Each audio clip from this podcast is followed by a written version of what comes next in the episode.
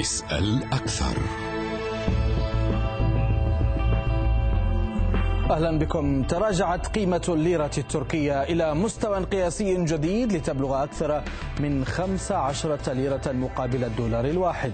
وخسرت الليرة التركية نحو 50% من قيمتها منذ مطلع العام الحالي فيما تجاوزت نسبة التضخم 21% على أساس سنوي. في الأثناء أعلن المصرف المركزي التركي خفضا جديدا لمعدل الفائدة بمعدل 100 نقطة أساس ليصبح 14% وذلك تنفيذا لخطة الرئيس رجب طيب أردوغان الذي يؤكد أن معدلات الفائدة المرتفعة تكرس ارتفاع الأسعار لكن هذه السياسة يرى مراقبون أنها تسببت في أزمة عملة وارتفاع معدل التضخم فهل ينجح أردوغان في وقف الانهيار الكارثي لليرة التركية؟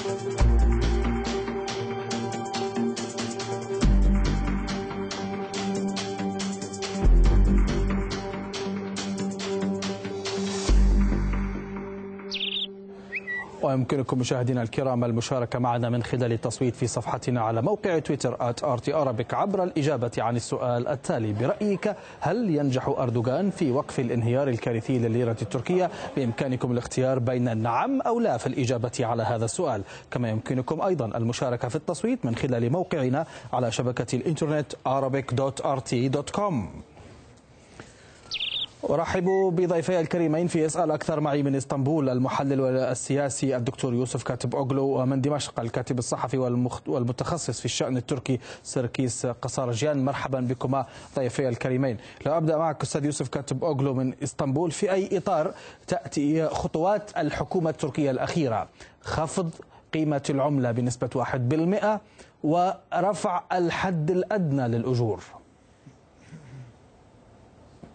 مساء الخير. تحياتي لكم ولضيفكم والساده المشاهدين.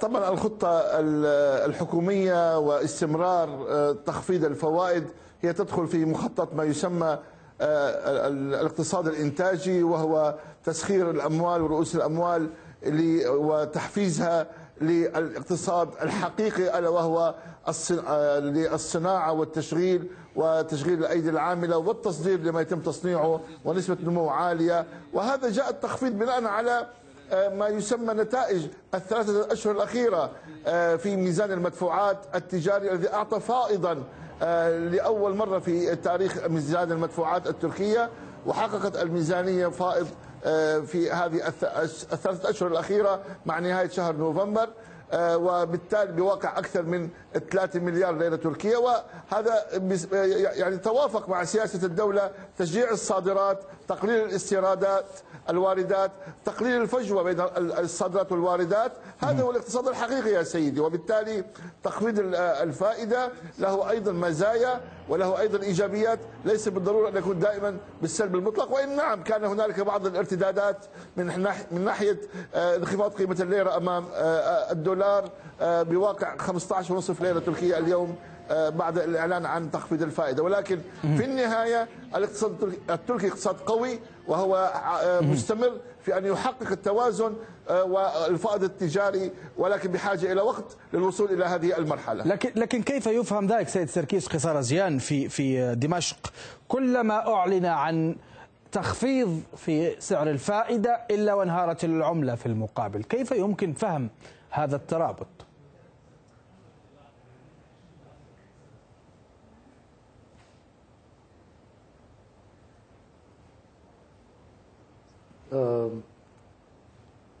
انقطع الصوت لم أسمع السؤال. هل تسمعني سيد سركيس؟ الصوت واضح لديك الآن؟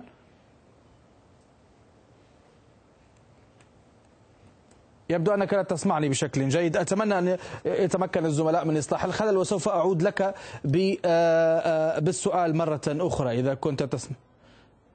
على كل حال دكتور ياسف كاتب آه، يوسف كاتب أوغلو. أعود لك لأن ضيفي من إسطنبول من دمشق لا يسمع. كيف يمكن تفسير هذا الترابط بين الإجراءات المتخذة وخاصة خفض قيمة العملة التي يقابلها في كل مرة تدهور آه، خفض سعر الفائدة التي يقابلها في كل مرة تدهور في سعر العملة؟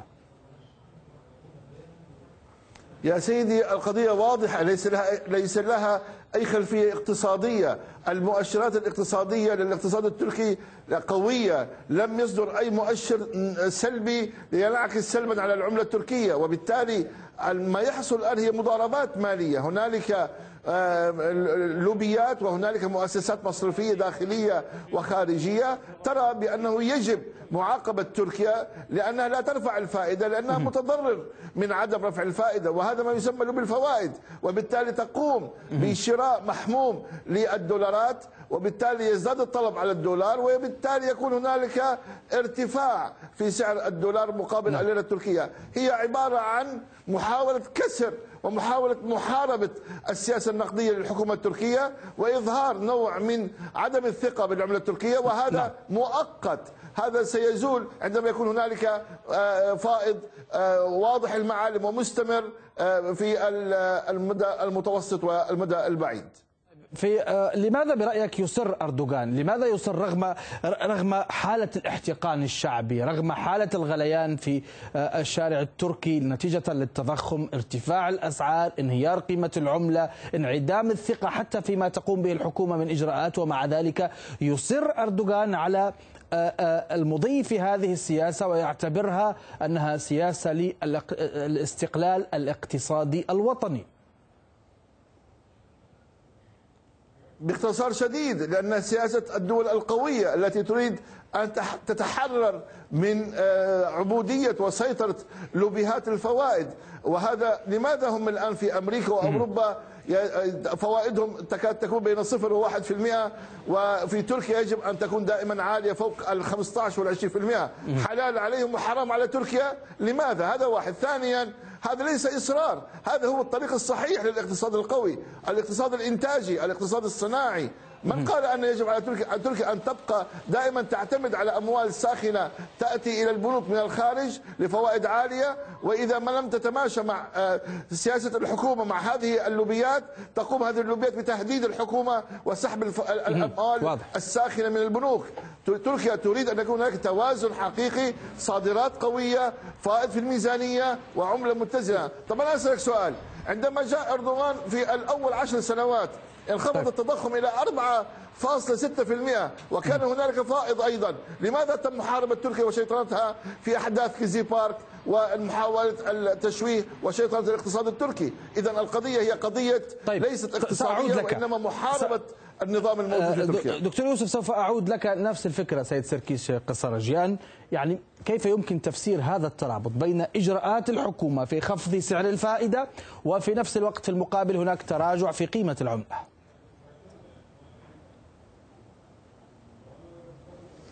يعني أولا مساء الخير لك وللضيف في إسطنبول وللسادة المشاهدين. آه، طبعا يعني كل ما آه، تم الحديث عنه في خلال البرنامج من قبل آه، ضيفك الكريم هو في يعني في إطار الشعارات. الواقع في الحقيقة شيء مختلف تماما. نحن نتحدث اليوم عن مشكلة اقتصادية أزمة اقتصادية كبيرة جدا تمر بها تركيا. موضوع خفض الفائدة لماذا حرام حلال لغيرنا وحرام علينا في النهاية الفائدة يعني أسعار الفائدة تحدد وفق نسب التضخم. وبالتالي الدول التي لديها تضخم بنسب قليلة ليست بحاجة إلى رفع الفائدة. ما ما يتم اليوم ما يعني ما يشهده اليوم المواطن التركي هو نظرية يعني في الحقيقة نظرية اقتصادية جديدة وفريدة ليس لها مثيل. طبعا الحديث يعني الحديث عن آه، زيادة في الإنتاج والتصدير والسياحة وإلى آخره كله هو حديث جيد وفي النهاية هي أهداف جيدة. ولكن هل هي قابلة للتحقيق؟ أنا بتقديري أن ما يحدث اليوم في تركيا هو يعني بشكل مختصر هو كالتالي. تركيا مرت بأزمة اقتصادية بوادر هذه الأزمة هي قديمة ليست جديدة ولكن كان هناك مال ساخن يتدفق على تركيا بشكل مستمر. نتيجة السياسات التركية يعني كان هناك ما يعني مال ساخن منذ بداية ما سمي بالربيع العربي. كل رؤوس الأموال من الدول العربية هربت باتجاه تركيا. تركيا استفادت جيدا من الوضع في ليبيا. آه، كان هناك يعني في النهاية كان هناك إيداعات كبيرة جدا للمصرف المركزي الليبي في تركيا لأن كان هناك حكومة في طرابلس موالية لتركيا وإلى آخره. رؤوس الأموال السورية فك المعامل والبنى التحتية التي سرقت في سوريا وذهبت إلى آه، تركيا. الإخوان المسلمين الذين آه، يعني التجأوا إلى تركيا من مصر كل هذه رؤوس الأموال وفي مؤخرا يعني رؤوس الأموال التي هربت من لبنان. هذه هذا المال الساخن إضافة إلى المال الذي كان يأتي أصلا بإطار مخطط الربيع العربي والدور التركي في تأجيج الصراع في المنطقة. آه الآن آه انقطع آه هذا الوارد يعني وبالتالي آه، تركيا سيد سركيس يعني سيد, سيد سركيس هل يمكن أن تشرح للمشاهد ببساطة لماذا تنهار العملة إذا خفضوا سعر الفائدة؟ لماذا تنهار؟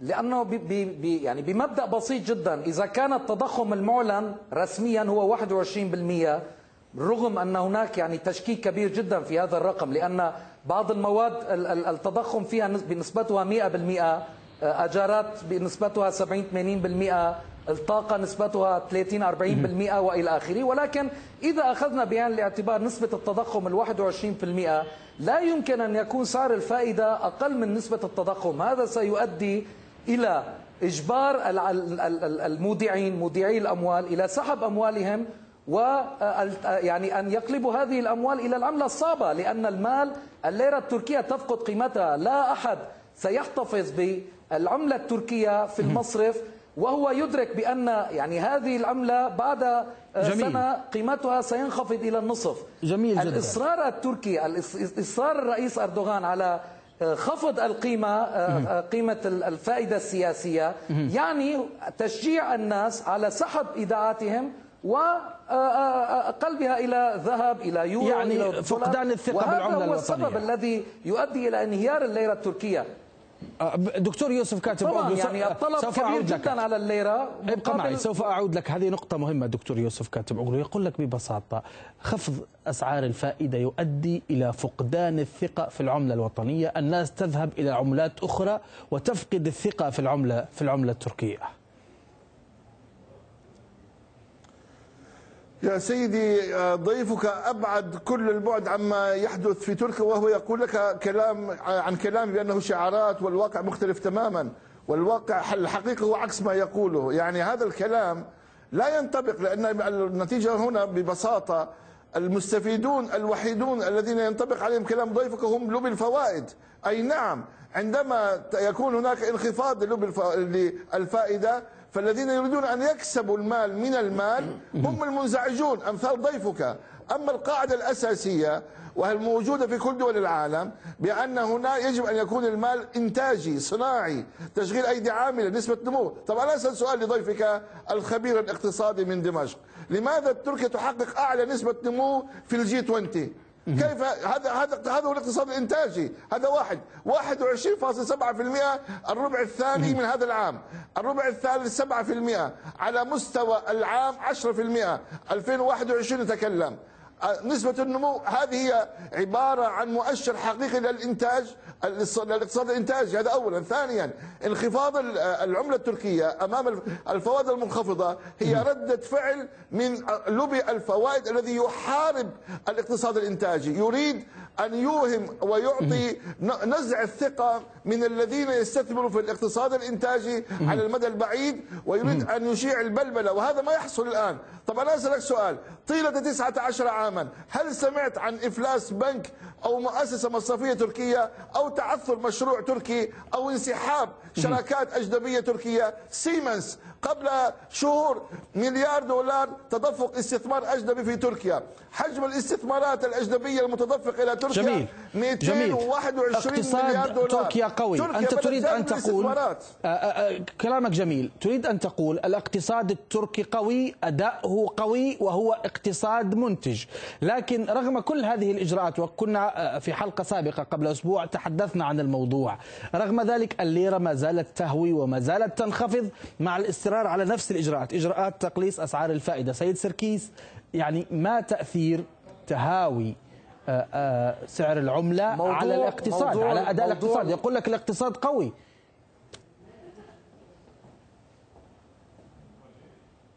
يعني آه، موضوع الموضوع الذي يتحدث فيه ضيفك الكريم من اسطنبول ويقول بأن الواقع مغاير تماما وإلى آخره. فقط فقط إحصائية بسيطة جدا. بالأمس كان هناك مظاهرة للأطباء في إسطنبول.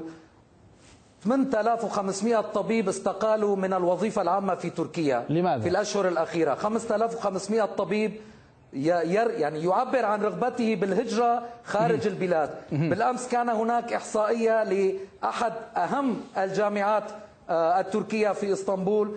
معظم الطلاب في هذه الجامعة يودون إتمام دراستهم في الخارج والهجرة إلى الخارج.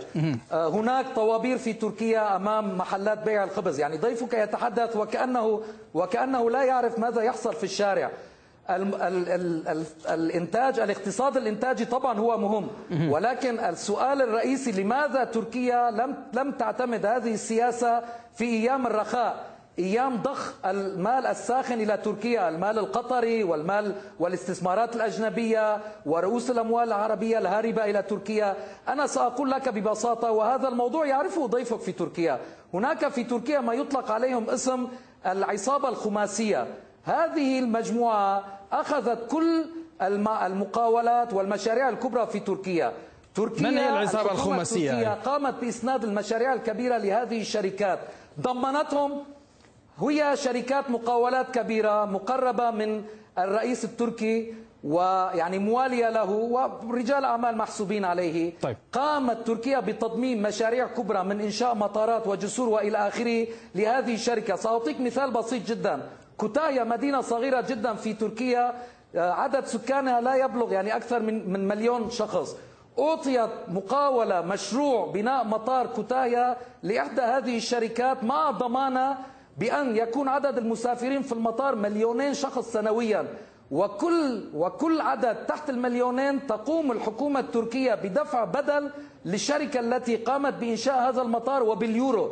طيب. اليوم انخفاض الليرة التركية يعني أن المواطن التركي الذي لا يستخدم هذا المطار الذي لا يستخدم أي جسر للعبور الذي لا يستخدم الطرقات المأجورة هو يدفع من جيبه شكراً. قيمة بناء وإنشاء هذه الجسور التي هي كانت هناك- بالنهاية آه، مشاريع هناك- فقط لإغناء هذه دكتور. يوسف كاتب أوغلو هناك حالة من الضجر بالنهاية هناك أطباء يريدون أن يهاجروا وأن يتركوا أعمالهم ألم يرفع الرئيس التركي اليوم آه، آه، الحد الأدنى للأجور وأصبح 4250 ليرة يقول لك ال- ال- الخبر هذه السنة 2021 الحد الأدنى للأجور كان 380 دولار.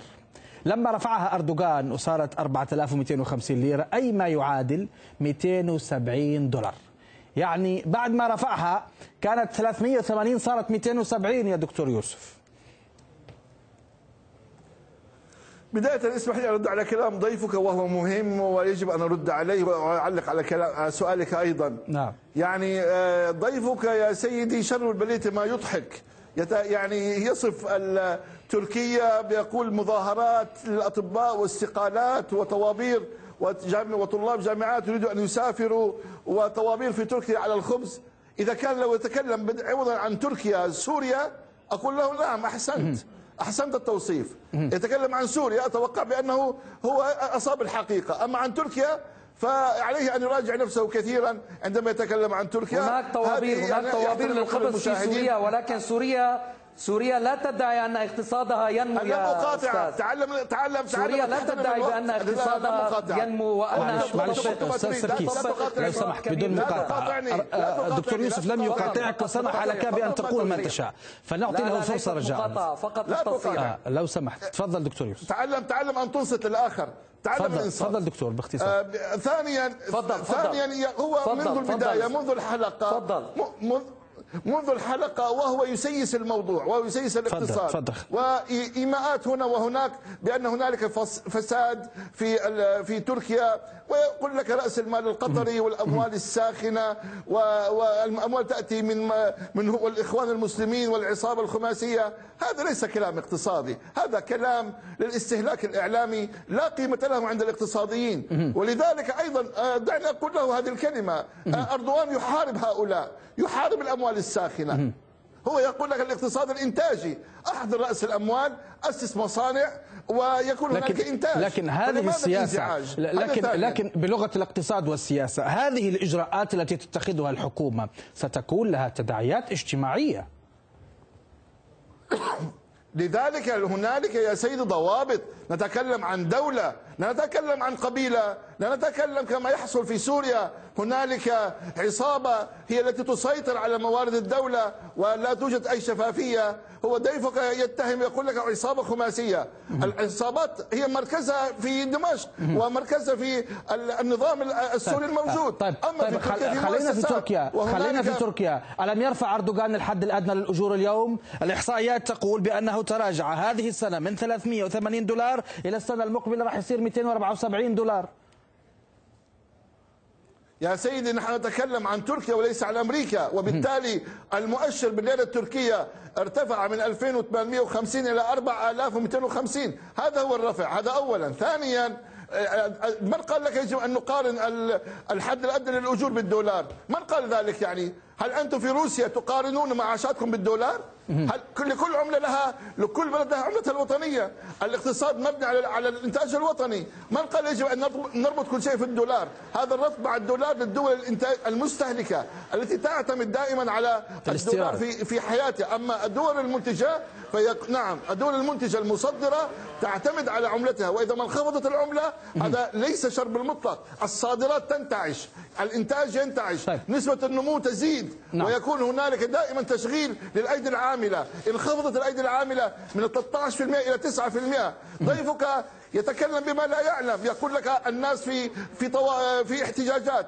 ال... ال... ال... الآن ال... الموظفين يبحثون طيب. الآن بالطوابير لل... ل- نبحث عن موظفين للتسجيل في المصانع لا يوجد طيب لكن ه- لكن هذه ليست له فقط لكن الموظفين. هذه هناك أخبار هناك وكالات وهناك معلومات س- سيد سركيس س- قصرجيان كيف ترد على ذلك؟ يعني بالنسبة لموضوع الحديث عن سوريا والعصابات يعني يمكن أن نتحدث آه، بحلقة أيضا عن موضوع العصابات. نتحدث عن ادعاءات سيدات بكير المافيوزي التركي المقيم في دبي. نتحدث عن شحنات الكوكايين من كولومبيا. كل هذه الأمور يمكن الحديث عنها. ولكن إذا كنا نتحدث بالاقتصاد فيعني أنا نعم. أحيل السؤال سؤال. آه، الذي سئل آه، وزير الخارجية التركي في قبل أيام في زيارته في قطر. آه، عندما سأله مراسل رويترز هل أتيت إلى القطر طلبا إلى الدوحة طلبا للمال؟ يعني هذا السؤال لم أسأله أنا ولم يسأله أحد آه، من جماعة المؤامرة على تركيا وعلى الرئيس أردوغان وإلى آخره. حتى وزير الخارجية القطري جاوب بأننا نحن نقيم الفرص لكي يعني نحن نقيم الفرص في هذا الوضع الاقتصادي التركي. وبالتالي يعني موضوع الأزمة الاقتصادية التركية هي موجودة في تركيا هي ليست موجودة فقط لدى ضيفك الكريم ومن يحاول إخفاء هذا الموضوع بالنسبة لي آه، من صنع هذه الأزمة؟ طبعا يعني كل من, من الذي صنع هذه. الأزمة؟ في النهاية هل, هل صنعتها السياسة الحكومية التي تصر على خفض الأسعار الفائدة أم صنعها متآمرون على تركيا مثل ما يقول طبعاً. أعداء تركيا في الداخل والخارج لا لا يعني موضوع موضوع التآمر دائما دائما هناك محاولة لتصدير الأزمة الداخلية. هو يتحدث يعني السياسة التركية مؤخرا تتحدث آه، عن عن أعداء مفترضين وفي اليوم الثاني تغير الأعداء وإلى آخره. يعني حتى موضوع الأعداء ليس ثابتا. يعني تركيا اليوم لا تستطيع حتى أن تحدد من اعدائها قبل أشهر كان هناك الصحف الموالية للحكومة التركية كانت تكيل الشتائم لدوله الإمارات للسعودية لمصر اليوم آه، الوضع اختلف.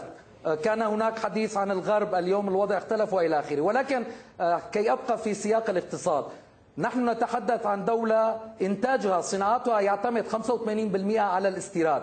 الطاقة في تركيا مستوردة أي مست... يعني أساسها الدولار. موضوع المواد الخامة تركيا ليست دولة منتجة لا للطاقة ولا للمادة الخامة. وبالتالي عندما يرتفع الدولار بطبيعة الأحوال ترتفع الكلفة الإنتاجية. ارتفاع الكلفة الإنتاجية يعني بأنك لا تستطيع أن تبيع بضاعتك بأسعار زهيدة وتنمي التصدير كما آه، يتحدث ضيفك الكريم. الفارق الوحيد الاستفادة الوحيدة التي يحاول آه، الرئيس أردوغان تحقيقها الآن هو الاعتماد على تشغيل اللاجئين السوريين بأموال يعني بأجور ورواتب بسيطة جدا. سابقا كانوا السوريين واللاجئين السوريين بالدرجة الأولى وكل اللاجئين بما فيهم الأفغان والعراقيين وإلى آخره. كانوا يعملون في ظروف عمل سيئة جدا تحت الحد الأدنى للأجور والرواتب ويعني آه، بدون تأمينات بدون حقوق وإلى آخره. اليوم هناك محاولة تعميم نتيجة الأزمة الاقتصادية. يعني أصبح هناك أزمة كيف سنخفف من آثار هذه طيب. الأزمة هناك محاولة للاعتماد على هؤلاء اللاجئين لتشغيلهم كعبيد وبالتالي محاولة تصدير البضائع بسعر أقل ولكن لأن الأزمة الاقتصادية في تركيا أساسها السياسات التركية أساسها مشاكل تركيا مع دول الجوار أساسها مشاكل تركيا مع دول التصدير السوق التركي طيب. مثلا السوق جدا. السعودية حتى الآن مغلقة أمام البضائع التركية السوق يعني أساس ذلك يقول الدكتور يوسف يوسف كاتب اوغلو يقول لك الموضوع انه تركيا تريد أن تصدر أزمتها وتتهم أعداء في الخارج بأنهم يتأمرون عليها بينما أساس مشكلتها أنها في سياستها التي تصر عليها، سياسة أردوغان بخفض أسعار الفائدة هي سبب كل ما يحدث في الأزمة خصوصا انه هناك طرف سياسي يتدخل في شأن اقتصادي خالص. يا سيدي مع الأسف ضيفك يعني يتكلم بما لا يعلم عليه أن يحترم عقول المشاهدين على الأقل عندما يقول وأنا يعني أستغرب يقول تشغيل اللاجئين السوريين كعبيد في تركيا لحل الأزمة الاقتصادية، هل هذا كلام يعقل؟ يعني هل هذا كلام له علاقة بالاقتصاد؟ يا أخي احترم عقول المشاهدين، تركيا تشغل السوريين عبيد لحل الأزمة الاقتصادية، السوريون هنا لديهم أعمالهم ولديهم معاملهم ولديهم كل الاحترام ولديهم هنالك من تجنس واصحاب أعمال وشركات ويصدرون من تركيا إلى كل دول العالم. السوريون في تركيا معززين مكرمين كالأتراك. أنتم الذين تستعبدون السوريين كعبيد عندكم داخل سوريا. السوري عندكم هو الآن لا يستطيع إلا أن يبحث عن لقمة عيشه. انظر إلى وضع سوريا الاقتصادي ثم تعال تكلم عن تركيا. هذا اولا. ثانيا ثانيا ثانيا لا تقاطع تعلم الإنصات تعلم احترام تفضل تفضل باختصار باختصار. النقطة الثانية النقطة الثانية تركيا لا تصدر الأزمات يا سيدي هذا واضح آه طيب باختصار أمامنا دقيقة دكتور ياسر. تفضل دقيقة واحدة تفضل. تركيا تكسر الطوق المفروض عليها كدولة الآن هي تنمو بشكل سريع في المرتبة 16 من الجي 20 من أقوى 20 دولة اقتصادية في العالم. نعم هذا النموذج يزعج الكثير من اللوبيات يزعج الدول الغربية لا يراد له أن يستمر. نعم هنالك ربما تأثير في ارتفاع الأسعار ربما تأثير على المستوى الشعبي ولكن هذا مؤقت. وهنالك دعم من الحكومة إلغاء بعض الضرائب رفع الحد الأدنى للأجور. ولكن أتوقع بعد الربع الثاني من العام القادم سنشهد آه، إيجابية لهذا الموضوع. بالنسبة لموضوع الطاقة استيراد المواد والاستيراد هذا كلام حق يراد به باطل. الآن تركيا تعتمد على الطاقة البديلة. الاكتشافات في موضوع الطاقة ستخفض الفاتورة من 42 مليار إلى 21 مليار. طيب. 50% طيب. بعمل أقويو النووي السلمي أيضا داعم للطاقة. تركيا تنمو بقوة. شكرا. هذا ما يزعج الآخرين وأولهم ضيفك. سركيس ربما كلمة أخيرة. إلى أين يتجه الوضع؟ أعتقد بأن إذا يعني أصرت الحكومة التركية وأصر الرئيس أردوغان على آه، هذه السياسة وإذا لم يعني يجد بدائل في السياسة الخارجية الوضع الاقتصادي التركي سيزداد تدهورا سيزداد سوءا وطبعا هذا ينعكس بطبيعة الأحوال على نتائج استطلاعات الرأي وتراجع شعبية آه، الحكومة التركية وبالتالي شكرا. يمكن أن نشهد انهيارات أكبر لليرة التركية وبالتالي الاقتصاد التركي في شكرا. الأشهر القادمة من العام الجديد إلى نتيجة التصويت برأيك هل ينجح أردوغان في وقف الانهيار الكارثي لليرة التركية الذين أجابوا بنعم 30.2% الذين أجابوا بلا 69.8% التصويت متواصل في موقعنا على شبكة الإنترنت arabic.rt.com بإمكانكم أنتم أيضا المشاركة معنا. في الختام أشكر ضيفي الكريمين من إسطنبول المحلل السياسي الدكتور يوسف كاتب أوغلو ومن دمشق الكاتب والصحفي المتخصص في الشأن التركي سركيش قصرجيان شكرا جزيلا لكما. الشكر موصول لكم مشاهدينا الكرام على حسن المتابعة وإلى اللقاء.